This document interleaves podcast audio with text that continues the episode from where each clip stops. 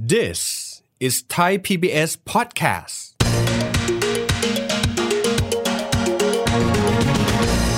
ได้ยินคำนี้เขาบอกว่าพวกเราทุกคนต้องล้วนเคยเป็นเมา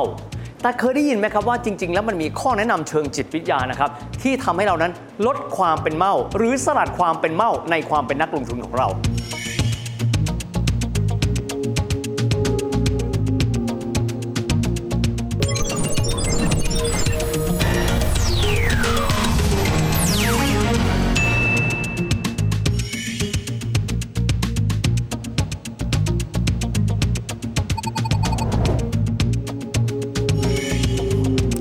วัสดีครับท่านผู้ชมครับ ยินดีต้อนรับเข้าสู่รายการเศรษฐกิจติดบ้านนะครับ วันนี้เราจะมาคุยเรื่องที่เกี่ยวข้องกับการลงทุนในหลักทรัพย์ หรือว่าการลงทุนในหุ้นนี่แหละครับ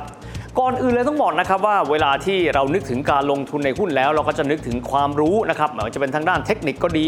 ความรู้ทางด้านธุรกิจของหลักทรัพย์ที่เราจะไปลงทุนนะครับว่า บริษัทนั้นเขาทำอะไรเขาทำอย่างไรกันบ้างยังไงก็ตามครับการลงทุนนะครับถึงแม้ว่าเราจะมีข้อมูลประกอบการตัดสินใจ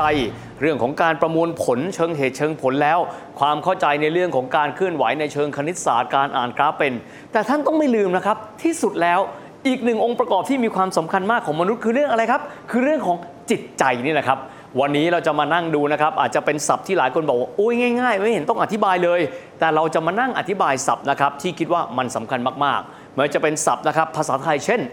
เมาหลายท่านจะเคยได้ยินนะโอ้ยเนี่ยเป็นเมา ติดดอย เอ๊ะมันแปลว่าอะไร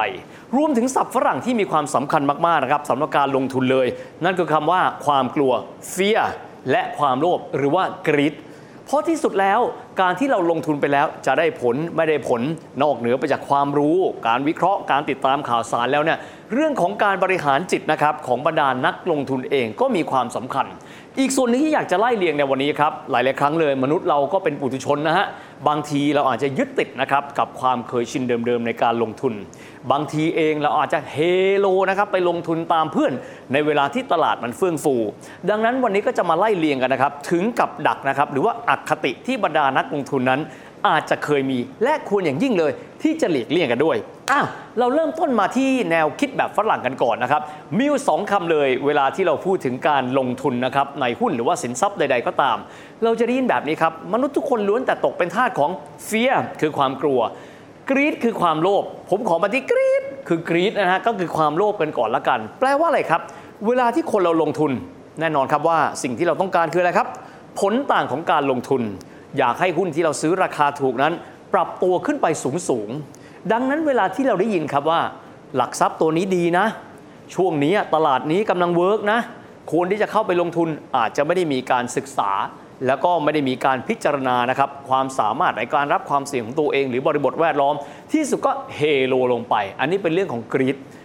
รู้สึกว่าเดี๋ยวกลัวตกขบวนเนี่ยถ้าไม่รีบลงทุนตอนนี้เนี่ยพอดีลืมใช้สติไป ก็เกิดเรื่องของกรีดคือความโลภอีกคำหนึ่งคือคำว่าเฟียคืออะไรครับ เวลาที่ตลาดอาจจะลดลงมาค่อนข้างเยอะแล้วตกใจมาก ยังไม่ได้พิจารณาถึงอนาคตเลยนะฮะรู้แต่ว่าจังหวะนี้ถ้าเราไม่รีบขาย เดี๋ยวมันดิ่งพระสุธาแน่นอน ก็เลยกลายเป็นเรื่องของปัจจัยเฟียไปด้วย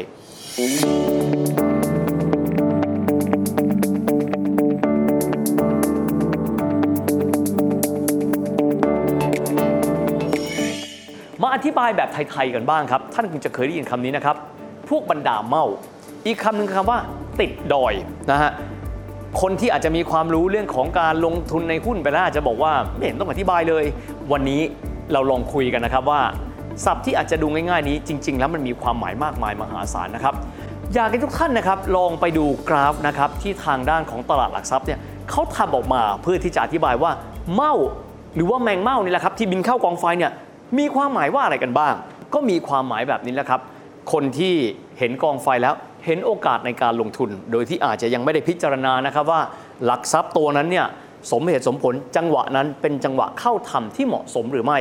ฟังข่าวมาแล้วรู้สึกว่ากระตือรือร้นเราต้องเข้าไปเดี๋ยวนี้ ไม่งั้นเราตกขบวนนะครับถ้าเราดูจากกราฟนะครับซึ่งทางตลาดหลักทรัพย์เขาทำมาอันนี้น่าสนใจมากเลยนะครับ ก็จะเป็นแบบนี้ เวลาที่ตลาดเนี่ยดูดี ราคาหลักทรัพย์ก็ดี ราคาหุ้นก็จะพุ่งสูงขึ้น ก็เหมือนกับเป็นการที่ขึ้นภูเขาแบบนี้ เมาได้ยินครับ ยังไม่ได้ดูเลยว่ามันเกิดอะไรขึ้น เห็นแสงไฟคุโชน อุ้ย จังหวะเนี้ยมันขึ้น เดี๋ยวมันต้องขึ้นอีก ก็เข้าไปตอนที่หุ้นหรือว่าหลักทรัพย์นั้นมีราคาแพงไปแล้ว ผลที่สุดคือพอมันไต่ระดับค่อนข้างสูง แทนที่มันจะขึ้น มันไม่ได้ขึ้นครับ มันตกต่ำลง ที่สุดเลยพฤติกรรมแบบนี้ที่เข้าไปซื้อในราคาตอนที่ค่อนข้างจะแพงแล้ว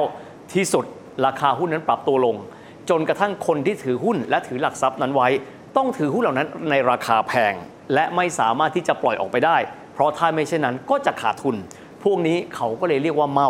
นะครับดังนั้นก็เลยเป็นคำง่ายๆแหละครับที่อยากจะเอามาฝากกันด้วย ทีนี้อีกส่วนหนึ่งอย่างที่บอกครับว่าเรื่องของการเข้าไปลงทุนนะคงไม่ใช่เรื่องของอารมณ์อย่างเดียว ไม่ใช่เรื่องของข่าวพาไปอะไรอย่างเดียวนะครับ บางครั้งมนุษย์เองก็ถือว่าเราเป็นปุถุชน เรามีความรู้สึกนึกคิด บางทีเรามีความกลัว บางทีเราเองก็มีความรู้สึกโลภบางทีเราก็ฟังคนอื่นพูด ก็อยากจะเกาะกระแสไปด้วย ก็เลยรวบรวมมาให้นะครับว่าเรื่องของอคติ หรือว่าภาษาฝรั่งเรียก bias นะครับในเรื่องของการลงทุนนั้น มีอยู่ด้วยกันกี่ประเภท เราไปที่ประเภทแรกกันก่อนเลยนะครับ ที่เขาเรียกกันว่า home country bias อันนี้ขอพูดภาษาฝรั่งนะครับ มีความหมายว่า โลกใบนี้เนี่ยจริง ๆ ตอนนี้เราเปิดเสรีละ คนไทยเองก็สามารถที่จะไปลงทุนในหลักทรัพย์ต่างประเทศ ซื้อกองทุนที่เขาลงทุนในหุ้นของต่างประเทศได้ด้วย แต่เรายังคิดแบบนี้เราชินอะเราเป็นคนไทยอะเราคุ้นเคยกับบริษัทที่อยู่ในตลาดหลักทรัพย์ไทยมานานเลย อย่ากันนั้นเลย เราก็ลงทุนเฉพาะในตลาดที่เป็นบ้านเกิดของเรา เพราะเรามีความเคยชิน ทั้งทั้งที่จริง ๆ แล้วเนี่ยเราไปดูโอกาสข้างนอกนะครับ ตลาดหุ้นแบบว่าจะเป็นของสหรัฐก็ดี ของจีนเองก็ดี หลายคนก็บอกตลาดเกิดใหม่ เช่นกรณีเวียดนาม หรืออินเดีย แบบนี้ก็ดูดี แต่พอเรามีอคติแบบนี้ เพราะเราคุ้นชินที่สุดแล้วเราก็ไม่กล้าที่จะเดินออกไป เก็บเกี่ยวโอกาสในการลงทุนนอกบ้านกันด้วย อันที่สองเลยนะครับเขาเรียกว่าพฤติกรรมยึดติดครับสมัยก่อนเราเคยชินกับ sector บาง sector ครับ เช่นขออนุญาตยกตัวอย่างนะครับ ช่วงหนึ่งครับ ที่บริษัทโนเกียเป็นเจ้าแห่งตลาดโทรศัพท์มือถือแบบนี้เป็นต้น คนก็ฝังหัวว่า เนี่ยตลาดเนี้ยเดี๋ยวที่สุดแล้วหุ้นโทรศัพท์มือถือในยุคนั้นจะต้องเติบโต แต่ที่สุดแล้วเป็นตามนั้นไหมครับ ไม่เป็นครับ เพราะว่าโลกนั้นเปลี่ยนไป ก็จะมีโทรศัพท์ซึ่งเป็นลักษณะของสมาร์ทโฟน มีระบบปฏิบัติการที่ดีขึ้น จนกระทั่งหุ้นในกลุ่มนั้น ซึ่งเราอาจจะเคยชิน และครั้งหนึ่งอาจจะเคยที่จะได้ผลต่างหรือได้ตัวกำไรมาจากหุ้นตัวนั้น หรือว่า sector นั้นไปแล้ว แต่ปรากฏพอโลกเปลี่ยนครับ เรายังใช้ความเคยชินเดิม ก็ไม่สามารถที่จะเดินหน้าไปได้ ต่อมาครับ อันนี้คลาสสิกและน่ากลัวมาก ประเภทที่ก็เรียกว่าเป็นอคติประเภทเฮโลตามครับ พอได้ยินคนรอบข้างพูดว่า หุ้นตัวนี้สิดีลักทรัพย์ตัวนี้สิดีโดยความที่ตัวเองอาจจะไม่ได้มีการทำกันบ้านมาก่อน ได้ยินเขาว่าดี ลืมถามครับว่าตอนที่เขาเข้าในราคาเท่าไหร่ ราคาตอนเขาเข้าเนี่ยอาจจะไม่สูงนัก แต่พอตัวเองมาได้ยินข่าวและเริ่มต้นเข้าไปลงทุนแล้วแล้วก็ปรากฏว่าเราก็ลงทุนอย่างไม่มีความรู้ จนกระทั่งที่สุดไม่รู้ความเคลื่อนไหว ไม่ได้ดูบทวิเคราะห์นักสักเท่าไหร่ ฟังตามเพื่อนว่าตัวนี้น่าจะเป็นตัวที่สามารถสร้างผลตอบแทนในเชิงการลงทุนได้ ที่สุดแล้วก็กลายเป็นว่าลงทุนโดยที่ไม่ได้มีข้อมูลอะไรอยู่ในมือเลย ก็เป็นอคติประเภทที่ 3 ไปดูอคติประเภทที่ 4 กันบ้าง เขาเรียกว่า over confidence bias แปลว่าอะไรครับ นักลงทุนบางคนย่ามใจ ที่ผ่านมามีกำไรพอสมควรมีผลตอบแทนจากการลงทุนไปบ้าง เพราะฉะนั้นเนี่ยที่ผ่านมาดุลพินิจของเราดีกว่าคนอื่น ที่สุดก็เลยลงเงินไปค่อนข้างเยอะ โดยที่ไม่ได้มีการพิจารณาจากหลักการแห่งความเป็นจริงไม่ว่าจะเป็นการฟังบทวิเคราะห์ การดูตัวเลข การพิจารณาธรรมชาติของธุรกิจที่เขาทำจนกระทั่งที่สุดนำไปสู่การที่ขาดทุนจากการลงทุนในครั้งนั้น แบบนี้ก็มี มาดูอคติประเภทที่ 5 กันบ้างอันนี้ ต้องบอกว่าเป็นธรรมชาติของมนุษย์เลยเนี่ยนะฮะ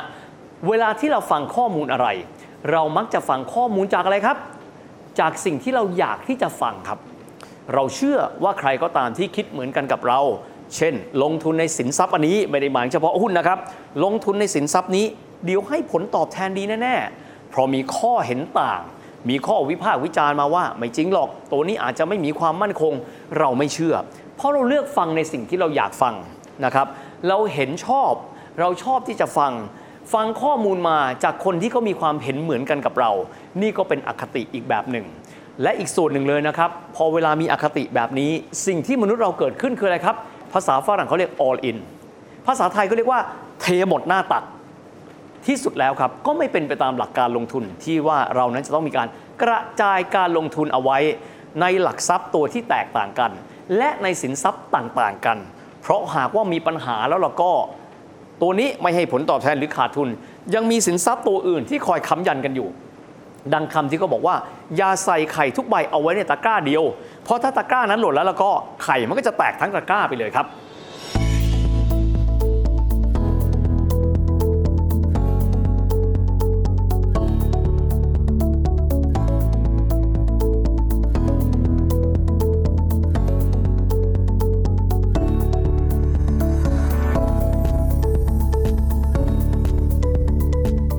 ส่วนหนึ่งกันบ้างครับ ต้องบอกว่าโลกใบนี้เราคงเคยได้ยินคำนี้ แต่ว่าอาจจะไม่ค่อยได้พูดถึงกันค่อนข้างเยอะ โลกาภิวัตน์ครับ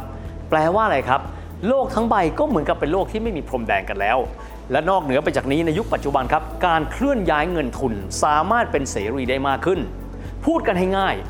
เราเป็นคนไทย เราสามารถที่จะไปลงทุนนะครับในหลักทรัพย์ต่างประเทศได้เป็นที่เรียบร้อยไปแล้ว ไม่ว่าท่านจะเป็นการลงทุนเนี่ยโดยตรง นะครับก็คือการซื้อหุ้นเป็นตัวตัวในตลาดต่างประเทศที่เขาระดมทุนกัน หรือท่านอาจจะลงทุนโดยอ้อม เช่นการที่ท่านไปซื้อกองทุน และกองทุนนั้นเขาก็ไปลงทุนนะครับในหลักทรัพย์ในตลาดหลักทรัพย์ที่ต่างประเทศ ก็คือบริษัทต่างๆ นั้น เขาไประดมทุนที่ตลาดประเทศนั้น เช่น เราไปซื้อหลักทรัพย์นะครับของตลาดสหรัฐอเมริกา เราไปซื้อหลักทรัพย์นะครับที่ลิสต์อยู่ในตลาดของฮ่องกงแบบนี้เป็นต้น โดยที่เราไม่ได้ซื้อเป็นตัว แต่ว่าเราซื้อผ่านกองทุนใดกองทุนหนึ่ง เราไปซื้อกองทุนก้อนนี้นะครับที่เขาเนี่ยในไส้แล้วเนี่ยเขาไปลงทุน เช่น ในบริษัทต่างๆ ของยุโรป ในเวียดนามในอินเดียแบบนี้เป็นต้น ปัจจุบันถือว่าง่ายขึ้นค่อนข้างเยอะครับ และทางธนาคารแห่งประเทศไทยเองนะครับก็อยากที่จะกระตุ้นครับให้คนไทยนั้นเปิดโลกทัศน์สักนิดหนึ่งแล้วมองว่า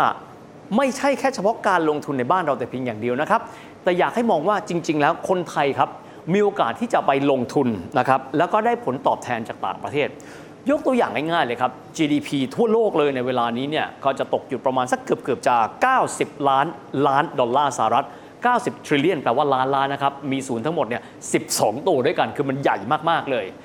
41 ล้านล้านนะครับท่านเชื่อไหมครับว่าก็คือขนาดของ ตลาดทุน หรือว่าตลาดหุ้นสหรัฐอเมริกา มีความหมายว่าโอกาสนั้นมันเยอะแยะมากมายทีเดียว ก็เลยอยากกระตุ้นให้คนไทย ลองมองไปบ้างว่าการลงทุนในตลาดต่างประเทศนั้นเป็นอย่างไรเราลองมาดูตัวเลขกันบ้างนะครับ ว่าจะพบว่าในช่วงหลังๆ นี้คนไทยเองก็มีความตื่นตัว แล้วก็มีการเริ่มต้นไปลงทุนในตลาดอื่น ๆนั้น มากยิ่งขึ้นกันด้วย ในปี 2564 ที่ผ่านมาครับก็คือปีที่แล้วปี 2021 นี้ คนไทยนั้นเริ่มต้นที่จะมีการลงทุนในต่างประเทศสูงขึ้น ปีที่แล้วแค่ปีเดียวนะครับ สัดส่วนของคนไทยที่ลงทุนในต่างประเทศเพิ่มขึ้น สูงขึ้นถึง 19.1%ด้วยกันและถ้าเกิดว่าเราไปมองนะครับ ขนาดของเงินของคนไทยที่ไปลงทุนในตลาดต่างประเทศตอนนี้สูงถึง 92,000 ล้านดอลลาร์สหรัฐ ถือว่าเยอะพอสมควรทีเดียวนะครับ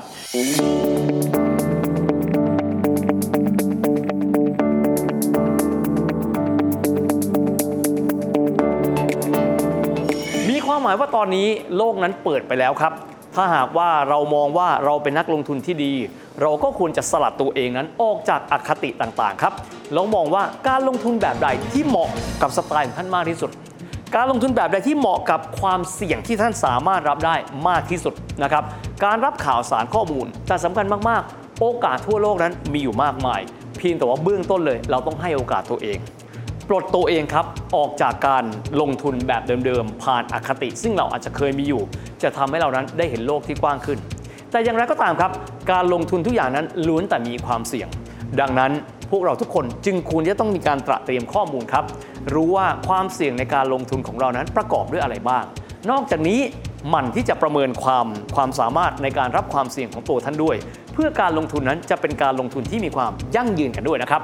และทั้งหมดนี้นะครับก็คือภาพรวมของรายการของเรานะครับ เศรษฐกิจติดบ้านนะครับ วันนี้เวลาหมดลงแล้ว และพบกันใหม่โอกาสหน้า สวัสดีครับ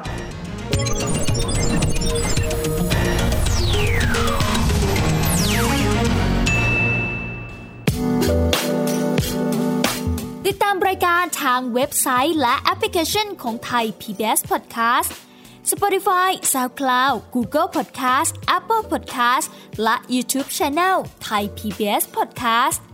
Thai PBS podcast. View the world via the voice.